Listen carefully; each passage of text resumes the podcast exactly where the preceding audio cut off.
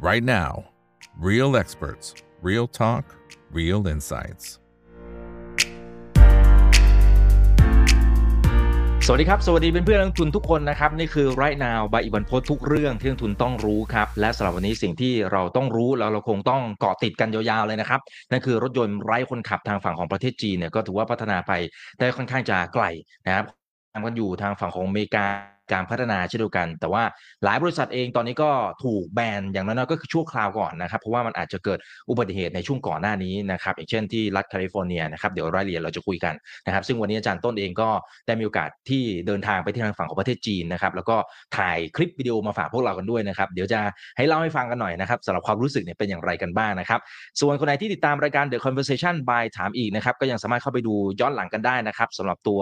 รายการตอนล่าสุดเนี่ยนะครับ ก็จะเป็นทางด้านของพี่สันนะครับคุณกระทรวงจารุศิระ เรื่องของมันนี่เกม เกมที่เจ้ามือไม่อยากจะบอกรายย่อย เป็นยังไงผมไม่สปอยเข้าไปดูย้อนหลังกันได้นะครับเอาละครับสำหรับวันนี้ได้รับเกียรติจากรองศาสตราจารย์ดรยศพงษ์ละออนวลครับนายกสมาคมกิตติมศักดิ์สมาคมยานยนต์ไฟฟ้าไทยศูนย์วิจัย MOVE ด้วยนะครับ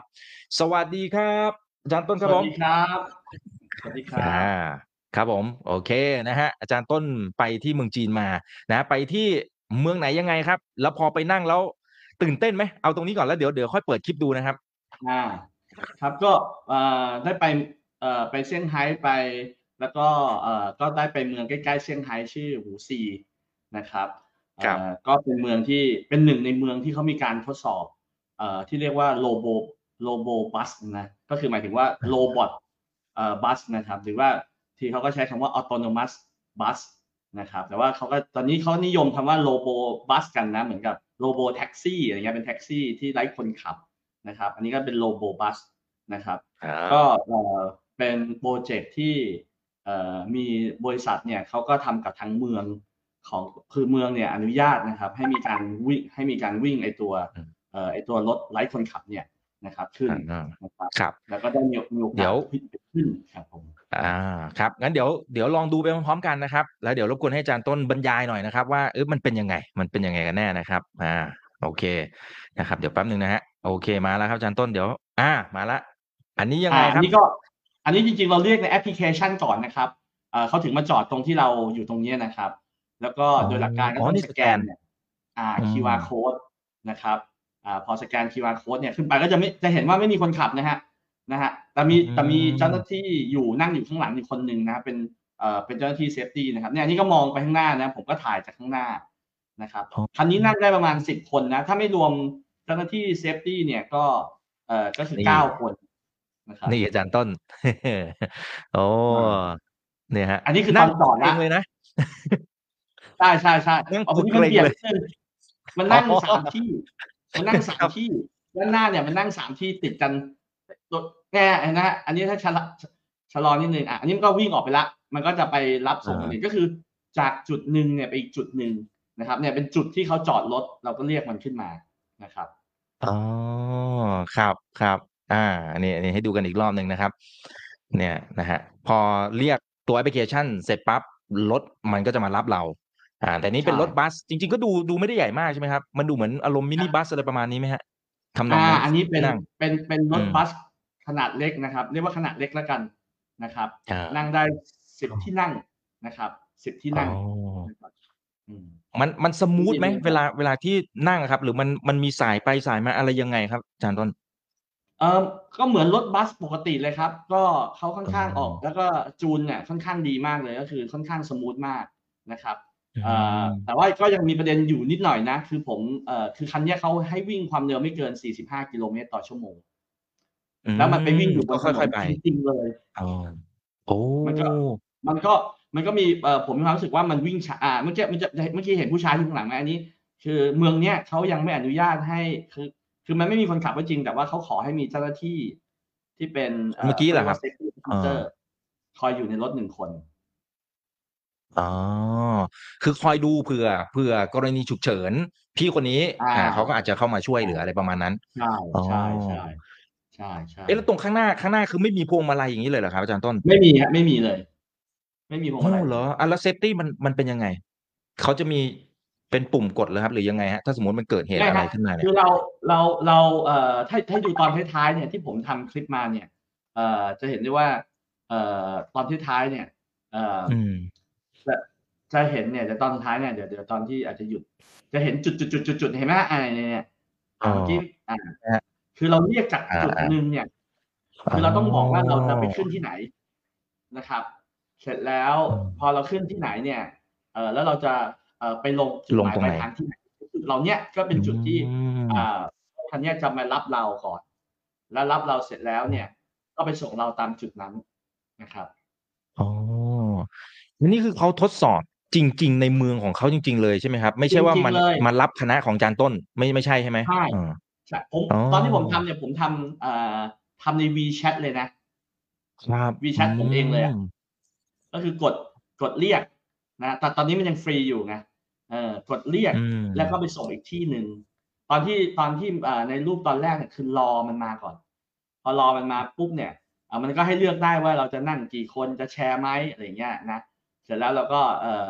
เราก็ไปถึงปุ๊บเนี่ยพอจังหวะมา อันนี้คือผมรออยู่นะผมก็ถ่ายปั๊บอือ่าเนี่ยมรอบหนึ่งนะเสร็จแล้วก็อะเขาต้องให้สแกน QR code ไงมันจะส่ง QR code มาเลย มันต้องสแกน QR อ๋อ code ก่อนนะฮะสแนก็จ่ายตังค์กันไป QR code อ่า แต่ตอนนี้ยังไม่มีจ่ายเงินอันนี้ยังฟรี อันนี้ยังฟรีโอเคยังฟรีอยู่แต่โดยหลัถ้กมีการก็ตรงนี้คมันก็อาจจะหัเป็นงิการจ่ายตังค์อ๋ออ่ามันก็คงไม่ใช่การจ่ายตังค์เป็นการบอกว่าเราอะเป็นคนเรียกโอเคไอ้เงินคเนี่ยอนเฟิร์ม ไปหักข้างหลังได้เหมือนเหมือนเวลาเราเรียกแท็กซี่ Grab แท็กซี่อะไรอย่างเงี้อ๋ยอโอเคนึกออกอันนี้ครัคืบอบอกนึว่าเราเป็นเรา เป็นเราว่าขึ้นอืมตรงนี้นะ อ่า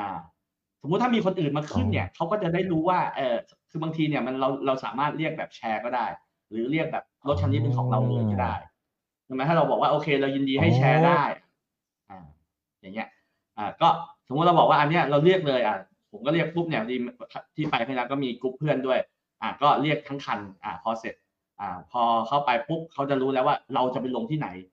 อ่าจุดหมายอืมปลายทางใช่ไหมอ่ามันก็วิ่งไปเนี่ยนะนี่คือด้านหน้าของรถที่จริงข้างบนเห็นจอไหมฮะข้างบนมีจอด้วยนะครับ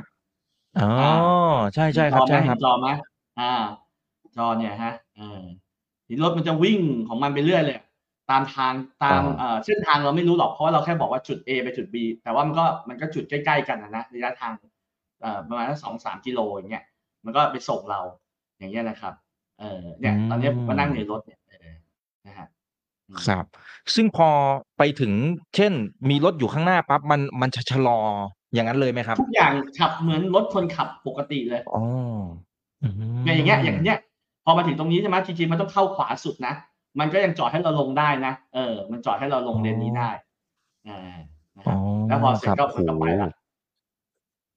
อือหือไม่ธรรมดา เออ อันนี้อาจารย์ต้น เอ่อ ถ้าสมมติเปรียบเทียบกับหลาย ๆ ประเทศนะครับ เขาถือว่าล้ำหน้าไปมากน้อยแค่ไหนทางฝั่งของจีนเนี่ย ก็เออก็ถือว่าล้ำหน้านะ ถ้าเทียบกับ เออก็เท่ากับที่ในอเมริกาเนี่ยเขาทำกันเลยอะอืมนะครับ อือหือเออ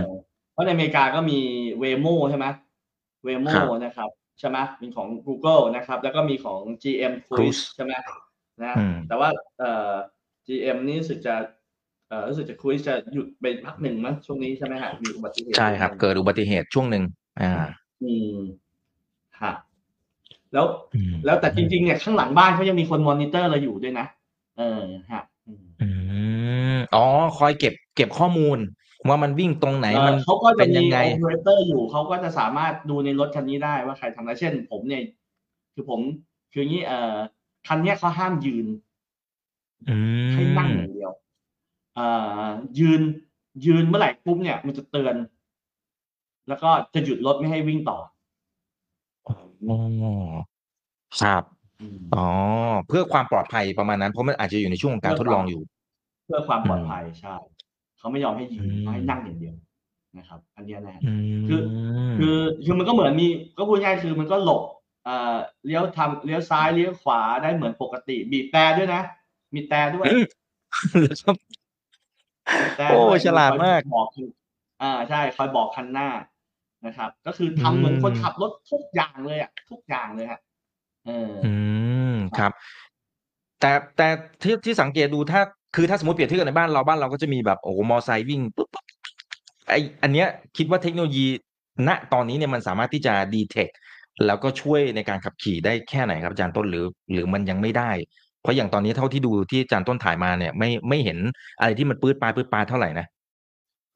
โอ้ไม่มันก็มีจังหวะที่รถมันวิ่งพุ่งออกมา มันก็ต้องชะลอ แต่คืออย่างนี้ฮะอืมโลโบอ่าโลโบบัสคันเนี้ยมันเซตความเร็วไว้ไม่เกิน 45 กิโลเมตรต่อชั่วโมอืงมเพราะฉะนั้นเนี่ยมันยังวิ่งที่ความเร็วต่ำเพราะฉะนั้นเวลาเกิดอะไรเนี่ยมันยังพอเบรกได้อยู่อ๋อแต่มันมีข้อเสียนะ คือถนนที่ไปวิ่งเนี่ยมันเป็นถนนที่รถบางคันมันก็วิ่ง 50 60 อยู่ เหมือนมันมันมันทำให้ตัวมันเองอะเออบางทีก็ไปกีดขวางคล้ายๆกับว่าคนอื่นเรถติดพอสมควรเพราะคันอื่นเพราะเช่นมันถนนมันโล่งๆเนี่ยแทนที่ถ้าเป็นรถคนอื่นเขาจะเร่งไปข้างหน้าใช่ไหมอันนี้มันอืมมันชะลออะอืมเออมันชะลอก็ทำให้คันอื่นเนี่ยคันหลังเนี่ยชะลอตามไปด้วย อันนี้ยังแต่ว่าก็อาจจะเป็นกฎของของทางทดลองเอ่อทางเมืองอืมเขาอะคือจริงๆรถมันทำความเร็วอืมได้มากกว่านี้แหละแต่ว่าเมืองเนี่ยเขาเอ่อเมืองที่ผมไปเนี่ยเขายังค่อนข้างอาจจะ ยังกังวลอยู่ก็คือให้ลองเป็นสเต็ปไปก่อน ยังมีคนต้องมีคนนั่งอยู่หน้าในรถอ่าอย่างเงี้ยเป็นต้นอืมกับเจ้าหน้าที่ออฟฟิเซอร์มซึ่งปกติมันนั่งได้สิบคนเนี่ยก็เหลือแค่เก้าเพราะไอ้เจ้าหน้าที่นะคนนั้นอะ ก็นั่งอยู่ข้างหลังหนึ่ต้องงคคอยนใช่ไหมคอยดูคอยอ๋ออ่าคอยดูอยู่ก็คือ คือคือเมืองเขายังไม่ปล่อย อันนี้เขายังไม่ปล่อยใช่ไหมแต่ว่าผมเข้าใจว่าครัสบเต็ปถัดไปเนี่ยมันก็แต่เขาบอกว่าเขาคนเอ่อที่ผมไปลองเนี่ยเขาบอกว่าบางเมืองก็ไม่มีคนนั่งอยู่ ก็คือเขาไม่ต้องการเจ้าหน้าที่ออฟฟิเซอร์ไปนั่ง อืม อ๋อ ครับ เอ่อ แต่อาจารย์ต้นยังไม่เคยลอง robotaxi ถูกไหมฮะอันนี้แค่ robobusอ่ายัง ยัง ยัง ยัง เดี๋ยวต้องหาโอกาส เดี๋ยวต้องหาโอกาสทั้งที่อเมริกา แล้วก็ที่จีน เดี๋ยวต้องหาโอกาสไปฮะถ้ามีโอกาสไปอ๋อไปลองครับ แล้วเขาแต่โดยหลักการคิวมันนะอ๋อ ครับ แต่โดยหลักการไม่มันเหมืก็อนกันน่าจะเหมือนเหมือนกันไหมฮะอ๋อหลักการเดียวกันฮะก็เรียกจากจุด จุดหนึ่งไปอีกจุดหนึ่ง นะครับอืมอ่าเพียงแต่ว่าผมเข้าใจว่าเขาอาจจะทำความเร็วได้มากกว่านี้นิดนึง แต่ว่าน่าน่าจะยังเป็นใน city ซะส่วนใหญ่นะ ยังไม่ถึงขั้นอืมไฮเวย์คือผมยังคิดว่ายังสปีดเนี่ยก็อาจจะยังมีข้อจำกัดอยู่นิดนึงก็คือเพื่อเพื่อลดความเสี่ยงอะไรอย่างเงี้ยเนาะใช่ไหมอืมเออ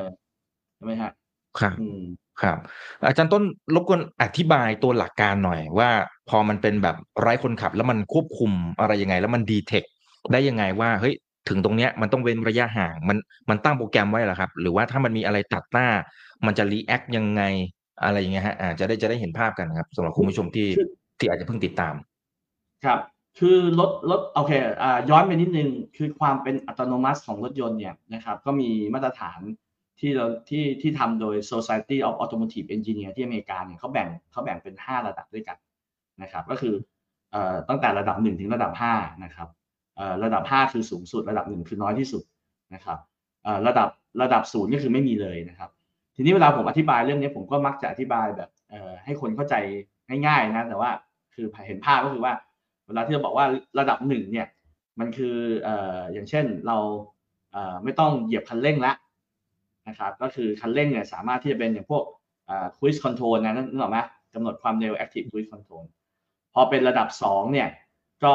เพิ่มขึ้นมาอีกก็คือไม่ต้องไม่ต้องมีพวงมาลัยละนะครับนะพวงมาลัยไม่ต้องไม่ต้องบังคับได้เองละอ่าพอเป็นระดับสามเนี่ยอันแรกสุดเนี่ยเขาจะเรียกว่าเป็นอะไรนะ foot off อ่าแล้วก็มาเป็น hand off นะพอเป็นระดับสามเนี่ยปั๊บนะครับพอเป็นระดับสามเนี่ยก็อาจจะเป็น eye off eye คือตาเราเนี่ยนะครับก็คือไม่ต้องมองละอ่าอย่างนี้นะครับ แล้วพอเป็นระดับสี่เนี่ยก็คือเอ่อ mind off mind off ก็คือเราไม่ต้องสนใจแล้วนั่งเฉยๆแบบไม่อืมใจก็ไม่ต้องไปไปใส่ใจมัน คือเลเวลสามเนี่ยยังต้องยังต้องอาจจะต้องเราต้องมีตัดสินใจอยู่นะครับอ่าแต่ว่าเลเวลสี่เนี่ยไม่ต้องตัดสินใจโรบอทเนี่ยเป็นคนตัดสินใจแต่เราต้องนั่งอยู่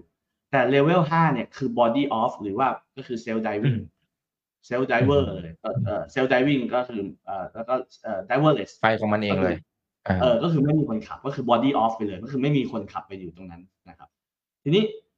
หลักหลักการทำงานไอ้ตัวเนี้ยมันเป็นเลเวลห้านะครับ ปกติรถเองเนี่ยเอ่อเวลาที่เราเอ่อเราจะออกแบบรถเนี่ยก็เลยสิ่งแรกเลยเนี่ยเขาก็จะเอ่อตัวตัวรถเนี่ยจะมีกล้องนะเมื่อกี้ถ้าเราดูกลับไปที่รถเนี่ยอืมจะเห็นว่าเขาจะมีตัวไรด้านะครับตัวไรด้าเนี่ยนะครับก็จะเป็นตัวที่เอ่อเป็นกล้องประเภทที่สามารถที่จะมีความละเอียดที่สูงกว่ากล้องธรรมดานะครับ อยู่ที่ตรงรถเห็นไหมอยู่ตรงบนหัวรถเห็นไหมครับ กล้องข้างบอืนมอ๋อรอบรอบแล้วก็ยื่นออกมาซ้ายขวาเห็นไหมอ๋อยื่นขึ้นมาซ้ายขวาอ๋อครับครับเห็นฮะอ่าอ่าอ๋ออะหน้าทีหลังซ้ายขวาหน้าหลัง หน้าหลังอืมใช่ใช่มีกล้องแล้วมีด้านมีกล้องอยู่ซ้ายขวากล้อง แล้วก็มีกล้องด้วย มีกล้องด้วยที่เขาคอยถ่ายนี่ทีนี้เอ่อตัวรถเองเนี่ยมันก็จะมีมีกล้องมีตัวไรด้านะครับเอ่อเพื่อก็คือทำหน้าที่เหมือนเรานี่แหละ นะครับในการที่จะต้องมองเห็นถูกไหมเพราะมนุษย์เราก็คือไม่มีคนขับแล้วมันก็ต้องมองเห็นใช่ไหมครับเอ่อพอมันมีมันมันมีตาแล้วมันก็สามารถที่จะทีนี้สิ่งสิ่งที่อ่าอันหนึงที่สำคัญก็คือว่ามันต้องรู้เรื่องแผนที่ด้วย เพราะฉะนั้นรถคันนี้มันก็จะมันก็จะทำให้เกิดอ่ามันจะมันจะมีเอ่อรู้จักแผนที่นะครับ ของถนนว่ามีกี่เลน วิ่งเลนไหนยังไงนะกดจะแล้วก็รู้จักไฟแดงไฟเขียวเวลาจะหยุดนะจะ stop นะครับนะเราจะไปยังไงนะครับ รู้จักแผนที่นะครับ แล้วก็จากนั้นเนี่ยก็สามารถที่จะโปรแกรมนะทำโปรแกรมที่จะ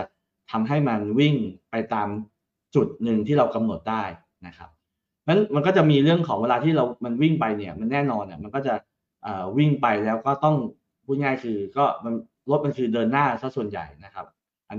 นะเพราะฉะนั้นมันก็จะวิ่งไปแล้วก็มันก็จะคอยดูรถคันหน้านะครับว่า รถคันหน้าเนี่ยมันชะลอไหมความเร็วมันลดลงไหมนะครับหรือว่ามีรถอันไหนที่วิ่งเข้ามาตัดหน้าเรา ก็ต้องพยายามที่จะเบรกหรือ stop นะครับแล้วก็เวลาที่เรากำหนดจากจุด A ไปจุด B เนี่ยมันก็จะรู้เส้นทางก็จะต้องปรับมันก็ต้องคำนวณเส้นทางก่อนว่าเออต้องวิ่งเส้นนี้นะเหมือนเหมือนใน Google Map เราถูกไหมมันก็จะบอกเราวิ่งเส้นนี้พอเสร็จแล้วก็วิ่งไปตามเส้นทางนะครับ แล้วเขาก็จะไฟจูนเขาก็จะจูนในตัวรถเนี่ยนะครับ ให้ เวลาที่เวลารถวิ่งเข้ามาเนี่ยเออเราควรจะต้องเอ่อเบรกได้นะนะครับอืมสามารถที่จะเบรกได้ ทีนี้ไอ้ระบบทั้งที่เป็นเอ่อระบบขับเคลื่อนเนี่ยมันก็จะเป็นระบบที่เป็นขับเคลื่อนด้วยไฟฟ้าทั้งหมดคือ drive by wire ทั้งหมด ก็คือเป็นมีตัวสมองคนของมันนะนะที่จะคอยทำหน้าที่แทนเราเนี่ยในการที่จะสั่งการอะว่าหยุดรถเดินหน้าอย่างเงี้ยนะครับเลี้ยวซ้ายเลี้ยวขวา ไฟแดง หยุดมีคนข้ามถนน หยุด อะไรอย่างเงี้ยมีคนมากีดขวางทางหยุดต้องระวังอ่าอย่างเงี้ยเป็นต้นนะครับเอ่อแล้วก็พยายามจูนกับไอ้สิ่งเหล่าเนี้ยเวลาให้มันเบรกให้มันนิ่มนวลให้ได้มากที่สุดบางทีก็ยังอีกไกลก็อาจจะชะลอลงความเร็วลงไม่ต้องกระชากอะไรอย่างเงี้ยเดี๋ยวถ้าเกิดมีใครตัดหน้าก็ต้องเบรกอย่างรวดเร็วนะอะไรอย่างเงี้ยนะครับเพราะฉะนั้นก็คือเอ่อก็คือมันก็จะมีสมองกลที่มาคอยตัดสินใจเรื่องพวกนี้นะครับแทนแทนเรา นะครับเพราะว่ามันไม่ต้องมีพวงมาลัยแล้วเพราะว่าเนื่องจากว่ารถมันตัวรถมันเองเนี่ยมันก็สามารถที่จะหักจริงๆรถมันวิ่งทั้งด้านหน้าและด้านหลังก็ได้เพราะฉะนั้นเนี่ยตัวล้อมนก็จะหมุนได้นะครับอืมเกือบหมดเลยอืมอืมนะครับ แล้วก็ขับเคลื่อนด้วยไฟฟ้านะครับ อืม ครับผมอืมอืมครับนี่พคอรับเอ้ยแต่แต่ไอไอเหตุการณ์ในอดีตที่มันเคยเกิดขึ้นที่เกิดอุบัติเหตุนะครับ ทั้งของทั้งครูซนะครับ แล้วก็เทสลาแล้วก็จะเห็นข่าวมาเรื่อยๆอยู่เหมือนกันเนี่ยนะฮะอันนี้มันมันไปพลาดตรงไหน ก็ในเมื่อมันมีเทคโนโลยีมันพัฒนามาไกล มีกล้องมี LiDAR มีอะไร มันเป็นส่วนใหญ่มันมันไปมีข้อบกพร่องตรงไหนอะคโอ้รับมันโอ้โหมันอ่าคือของเทสลานี่ยังเป็นแค่ระดับเลเวลสองแล้วก็เลเวลสองไปสามเอง ครับคือยังยังยังยังเป็นระดับอีกไกลที่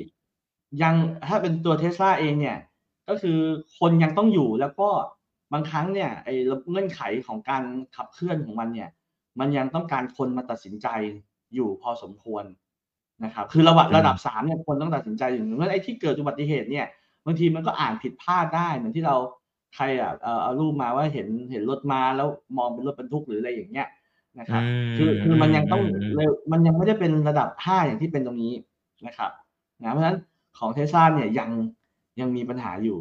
นะครับ แล้วก็เอ่อส่วนไอ้ที่มันมีอุบัติเหตุแล้วหยุดไปอยู่เนี่ย อันนี้ก็เป็นอีกเรื่องหนึ่งที่เดี๋ยวเขาต้องไป investigate ว่ามันเกิดจากอะไรว่าไอ้ไอ้ตัวกล้องหรือสิ่งที่มันเห็นเนี่ยไรด้าที่มันเห็นเนี่ยมันเห็นเป็นอะไรแล้วทำไมมันถึงเออมันมันถึงมีการพุ่งชน หรือเกิดอุบัติเหตุแบบนั้นเกิดขึ้นได้ อันนี้ก็ต้องเดี๋ยวต้องไปดูว่าเออ ไอตัวคำนวณอะไรหรือวิธีคิดของไอตัวเนี้ยมันเกิดปัญหาอะไรขึ้น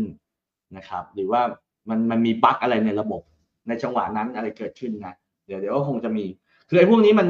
มันก็มันก็เป็นรอมันก็เป็นเหมือนกับเราคงจะต้อง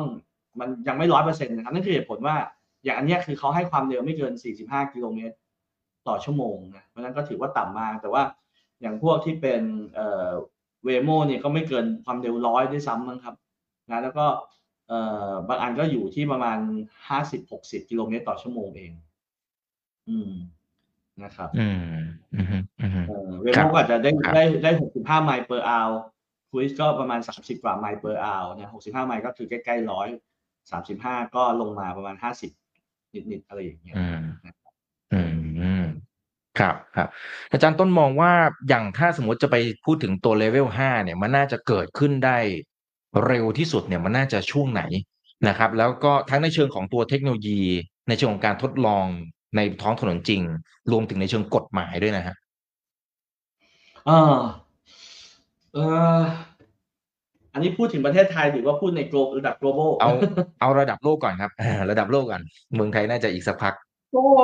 ในระดับโลกเนี่ยเขาก็โหเมืองต่างๆ เนี่ยโอเคโอเคเอาเอาเอาเป็นเรื่องคือมันมีอ่ามันมี public service ก่อน ก็คือไอ้พวกแท็กซี่อ่าใช่ไหมกับบัสใช่ไหมเอ่อผมครับว่าตอนนี้ส่วนใหญ่เนี่ยคือเขาก็มองว่าธุรกิจเนี่ย มันควรจะเป็นอันนี้ คือในเชิงของการทำเงินเนาะในการที่จะทำไอ้ระบบนี้ขึ้นมาใช่ปะเออแต่อีกแต่ว่าไอ้ระบบนี้ที่จะไปอยู่ในรถยนต์เนี่ย อันนี้ค่ายรถก็จะพัฒนาอยู่นะครับ ค่ายรถก็จะพัฒนากันอยู่นะครับ เออไม่ต้องแย่งก่อนว่า โอเค ในเชิงของที่เป็นรถสาธารณะเนี่ย มันก็เอ่อมีหลายเมืองที่พยายามที่จะทำตรงนี้ขึ้นมา แต่ในเอ่อแล้วก็ยังยังยังกำหนดเรื่องเรื่องพวกความเร็วเรื่องอะไรอย่างนี้อยู่นะครับ ส่วนเอ่อส่วนในส่วนของที่มันจะอยู่มากับรถเนี่ย อันนี้ค่ายรถต่างๆเนี่ยก็ก็ทำได้หมดแหละ แต่สำคัญที่ประเด็นมันคือแพง อย่างอย่างอย่างอืมเทสลาเนี่ยก็ติดเฉพาะกล้องใช้กล้องเป็นตัวจัดตัวกล้องเป็นตัวอ่าน แต่ว่ามันไม่พอมันคือรถที่เราเห็นพวกเนี้ยมันใช้ LiDAR หมดนะครับนั้นไอ้ LiDAR เนี่ยจะมีความละเอียดที่มากกว่านะครับ นั้นไอ้ไอ้ไอ้ตัวในเชิง commercial ของรถยนต์เนี่ยเนี่ยพวกผมคิดว่าสักพักแต่ถ้าในเชิงบริการเนี่ยอันเนี้ยมันก็เริ่มเอ่อมีการพูดง่ายคือมีบริษัทที่เป็นสตาร์ทอัพที่มีเงินถุงเงินถังที่ได้จากผู้ลงทุนเนี่ยมาสามารถทดลองได้แล้วก็มีหลายเมืองที่ที่เริ่มทำนั้นก็หลายเมืองเองเนี่ยก็อนุญาตก็คือพูดง่ายคือออกกฎหมายสามารถที่จะทำให้ไอ้ตัว robot พวกเนี้ยมันสามารถวิ่งได้ละก็คือพูดง่าย ๆ คือความรับผิดชอบเนี่ย ผมเข้าใจว่านะความรับผิดชอบของรถตัวเนี้ยเอ่อเหตุที่เกิดขึ้นเนี่ยเป็นความรับผิดชอบของบริษัทที่เป็นคนทำเป็น service ตัวเนี้ยเอ่อบวกกับในส่วนของคนที่ดีไซน์รถด้วยไปพร้อมๆกัน คือ เดี๋ยวต้องไปดูผมไม่แน่ใจตรง detail ตรงนี้นะว่าเอ่อเวลามันเกิดสมมติว่ามันเกิดเหตุขึ้นมาเนี่ยเขาจะโทษใครกันนะอืนะมถ้ามันเกิดเหตุขึ้นมาอืเนี่ยมจะโทษใครคือโทษโอเปอเรเตอร์เพราะโอเปอเรเตอร์อาจจะไม่ได้เป็นคนออกแบบรถ เป็นผู้ใช้อะเอาเอารถมาใช้เนี่ย เอออ่าหรือจะต้องโทษคนที่เอ่อทำ programming ของรถนะอืมแต่ผมก็ได้ยินมาว่าน่าจะเป็นพวกทำ programmingนะครับคืออืมคือคือแต่ก็ต้อง work out ไปด้วยกันอะ มันไม่งั้นมันก็ไม่ได้เดี๋ยวเกิดโอเปอเรเตอร์ไปทำอะไรที่แบบไม่ถูกต้องกับตรงนั้นอีกอะไรอย่างเงี้ยนะครับ แต่ว่าเอ่อพูดง่ายคือในในในอเมริกาในในจีนเนี่ย ก็เอ่อสิงคโปร์เองเนี่ย ก็มีการทดลองแล้วก็พยายามที่จะเรียนรู้ตรงนี้นะครับ ก็คือสร้างสร้างอีโค y ิสเต็มให้สามารถที่จะมาลองทดลองแล้วก็เริ่มเริ่มทำได้ มีกฎหมายมานะครับ แต่ประเทศไทยเรายังไม่มีนะยังไม่มีเอ่อแม้กระทั่งการวิ่งในถนนส่วนบุคคล คือวิ่งพับบิ c โรดนี่ไม่ต้องพูดถึง ไม่น่าจะจดทะเบียนได้นะทีนี้ถ้าไปวิ่งถนนส่วนบุคคลน่ะ ถนนส่วนบุคคลเนี่ย ถ้าไปชนคนชนรถคันอื่น ก็เกิดคำถามแล้วว่า แล้วใครผิดนะรถมันไม่มีคนขับใช่ไหมแสดงว่ามันต้องดูรูปการอีกว่า เออ สมมติว่ารถวิ่งอยู่ดีๆ แล้วมีมอเตอร์ไซค์ตัดหน้าโป้งอ่าอย่างเงี้ยถามว่าใครผิดมันเบรกยังไงก็เบรกไม่ได้อย่างเงี้ยตัดหน้าเขาถ้าเป็นรถคนขับเนี่ย ใครผิดใช่ไหมเออใครประมาทใช่ไหมก็อาจจะต้องมีคนที่ตัดหน้ามันก็เหมือนกันนะแสดงว่ามันก็ต้องมีระบบมา อินฟราสตรักเจอร์ต้องมาคอยดูว่าอะอันนี้นะเฮ้ยอันเนี้ยมันตัดหน้านะอยู่ดีๆ ไม่ว่าดีมันกระโดดตัดหน้าเขาอะอย่างเงี้ยเออวันเนี้ยคือกฎหมายบ้านเรามันยังไม่รองรับ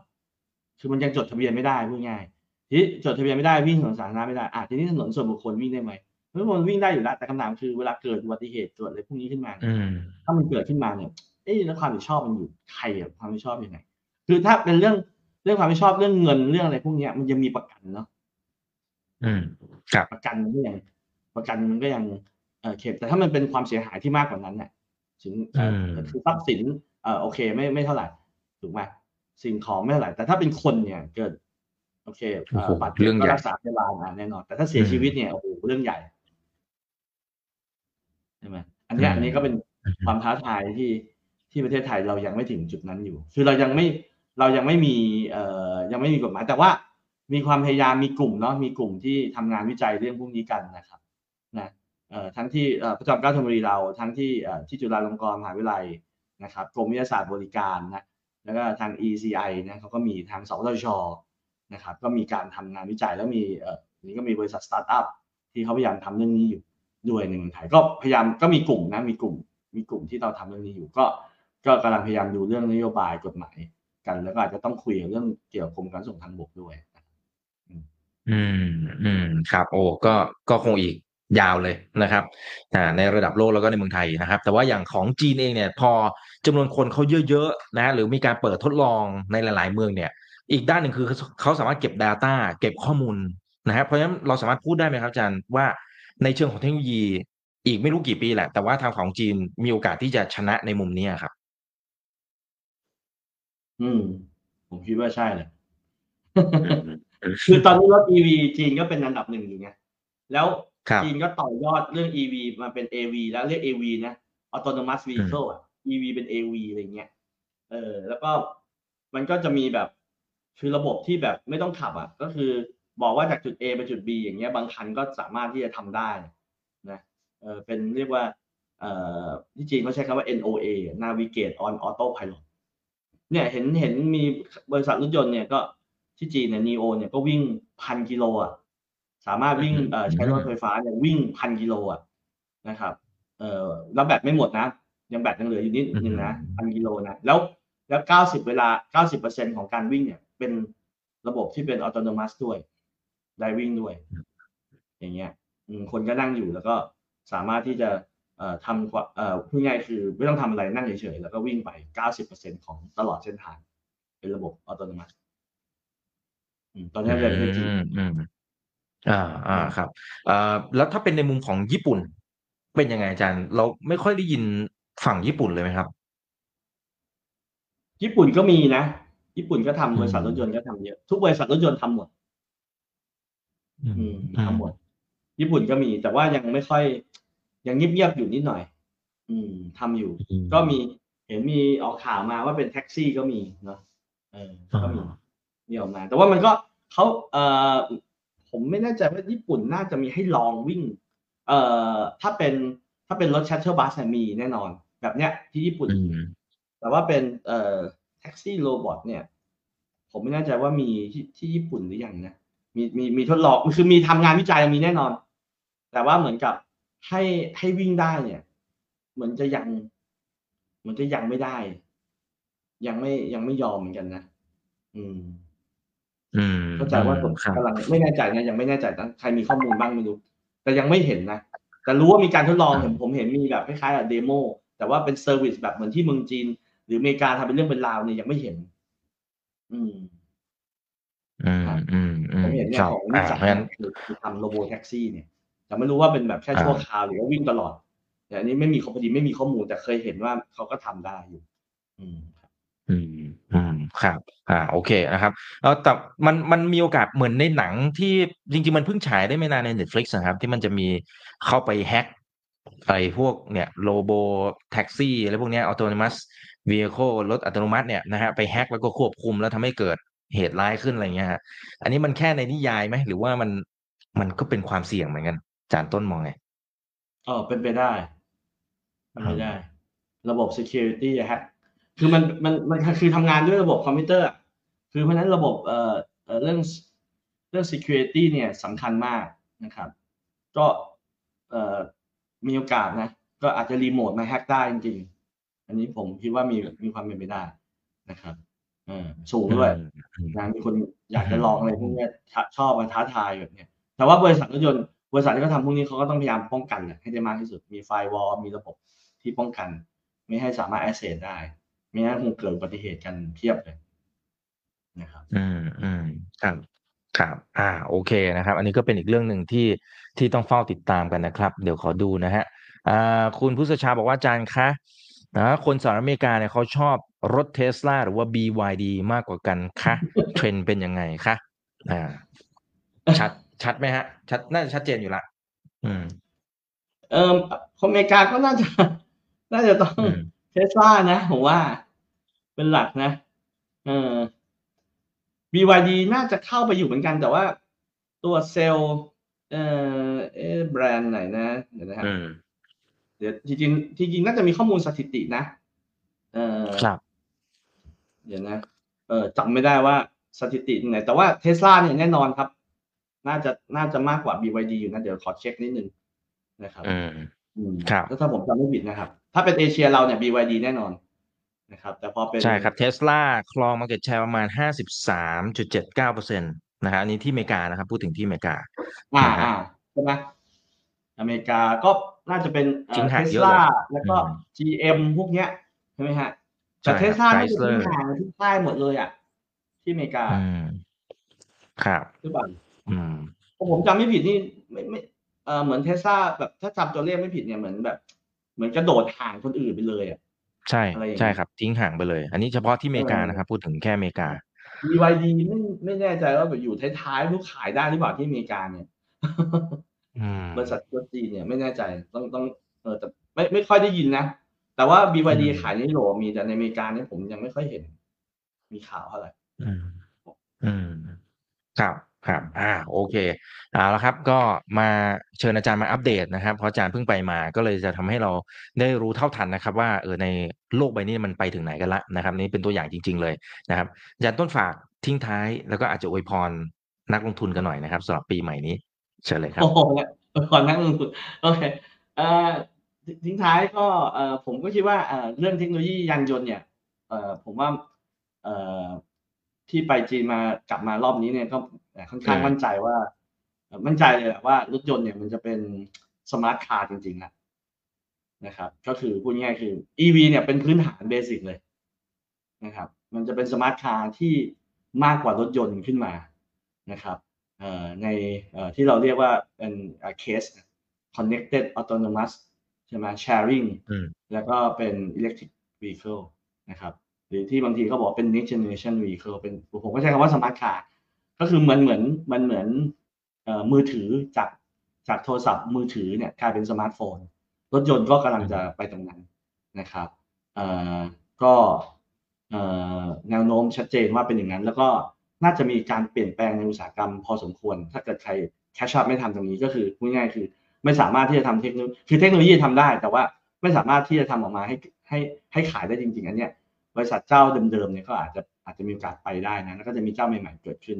นะครับ โดยเฉพาะทางฝั่งจีนนะครับ ก็คงมีการเปลี่ยนแปลงพอสมควรในอีกห้าปีถึงสิบปีอย่างนี้นะครับ ก็เอ่อก็คงต้องติดตามกันต่อนะครับแล้วยินดีมาคุยกันต่อนะครับ ส่วนก็อ่าส่วนอืมสำหรับในช่วงวันปีใหม่เนี่ยก็เอ่อก็ขอให้เอ่อทุกคนทุกท่านมีความสุขนะครับ และสมหวังนะครับ ทุกประการนะครับใครที่เป็นนักลงทุนเอ่อก็คงจะคาดหวังว่าจะรวยรวยๆเฮงๆนะครับ ก็ขอให้โชคดีทุกคนนะครับครับนะฮะแล้วก็สาธุใครครับเดินทางเดินทางเอ่อก็ขอเดินทางไป ท่องเที่ยวในช่วงนี้ก็ขอให้เดินทางอย่างระมัดระวังนะครับปลอดภัยนะครับ ทุกท่านด้วยครับผมครับขอบคุณคมารักบเลยครับขอบคุณอาจารย์ต้นนะครับอ่ามีมีท่านนี้บอกอย่าเพิ่งจบอย่าเพิ่งจบขอถามหน่อย ขอถามความเห็นหน่อยนะฮะสำหรับรถเสี่ยวมี่นะอ๋อไอรุ่นใหม่ใช่ไหมไอรุ่นใหม่เฮ้ยสวยมากนะอาจารย์ต้น อาจารย์ต้นใช่เห็นยังใช่เห็นรูปหรือยังฮะ เห็นเห็นเห็นนะครับเออสวยถามนะว่าอะไรครับแต่ไม่รู้ข้างในเป็นยังไง คือเขาขอความเห็นว่ามันมันว้าวไหม โอ้มันว้าวอยู่แล้วมัน affordable อะ มันมันมันมัน เออมันก็เจ๋งมากอยู่แล้วอะเออไม่แต่ว่าไม่รู้คนไทยจะเข้ามาขาย หรือเปล่านะ S7 ใช่ไหม SU7 นะใช่ไหมอ่าเสี่ยใช่ครับ SU7 อืมเออก็อันนี้ก็ไม่ก็เป็นอะไรที่เสี่ยมี่เขาเตรียมพร้อมไว้อยู่แล้วเขาก็เขาก็เออเขาก็ให้เจ้าเอ่อ BAIC เนี่ยเป็นคนทำอยู่แล้วนะครับก็เป็นสไตล์ของเสี่ยมี่อยู่แล้ว ไม่มีโรงงานของตัวเอง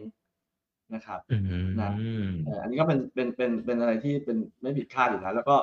ก็แต่ว่าคือ Xiaomi มันมันไม่ใช่รถหรูอะมันก็เป็นเหมือนคือของ Xiaomi คือของที่ทุกคนซื้อหาได้ นี่คือ อันนี้คือเป็นมันเป็น concept ของแบรนด์เขาอยู่แล้วอะนะครับ แต่ว่าคือคุ้มค่าเขามีความรู้สึกว่าต้องคุ้มค่าสำหรับเงินที่จ่ายลงไปเนี่ยนะครับก็ก็คงก็ก็ก็ก็ก็ดีนะ คือผมก็มองว่าอย่างที่ผมบอกว่ามันจะเป็น smart car แล้วมันก็จะเป็น เออมันจะมีใกล้ใกล้เข้ามาเป็น consumer product ประเภทที่มันเป็นเอ่อคือพูดง่ายคือในอนาคตอาจจะใช้แล้วอาจจะ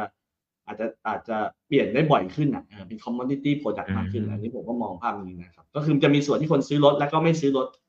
อยู่สองส่วนอยู่ด้วยกัน จะมีสองกลุ่มที่แบบ จะซื้อรถเมื่อถึงจุดหนึ่งเท่านั้นเอง ช่วงแรกก็เช่าเอาอะไรอย่างเงี้ยเพราะฉะนั้นธุรกิจนี้ก็อาจจะเอ่อมีการเปลี่ยนแปลงมากนะครับ โดยเฉพาะเวลาที่เจ้าแบบเนี้ย Xiaomi เข้ามาทำ ทุกคนเข้ามาทำโอ้โหมันก็จะเปลี่ยนแปลงพอสมควรนะครับ อย่างที่เราเห็นตลาดในหลายๆ product ครับ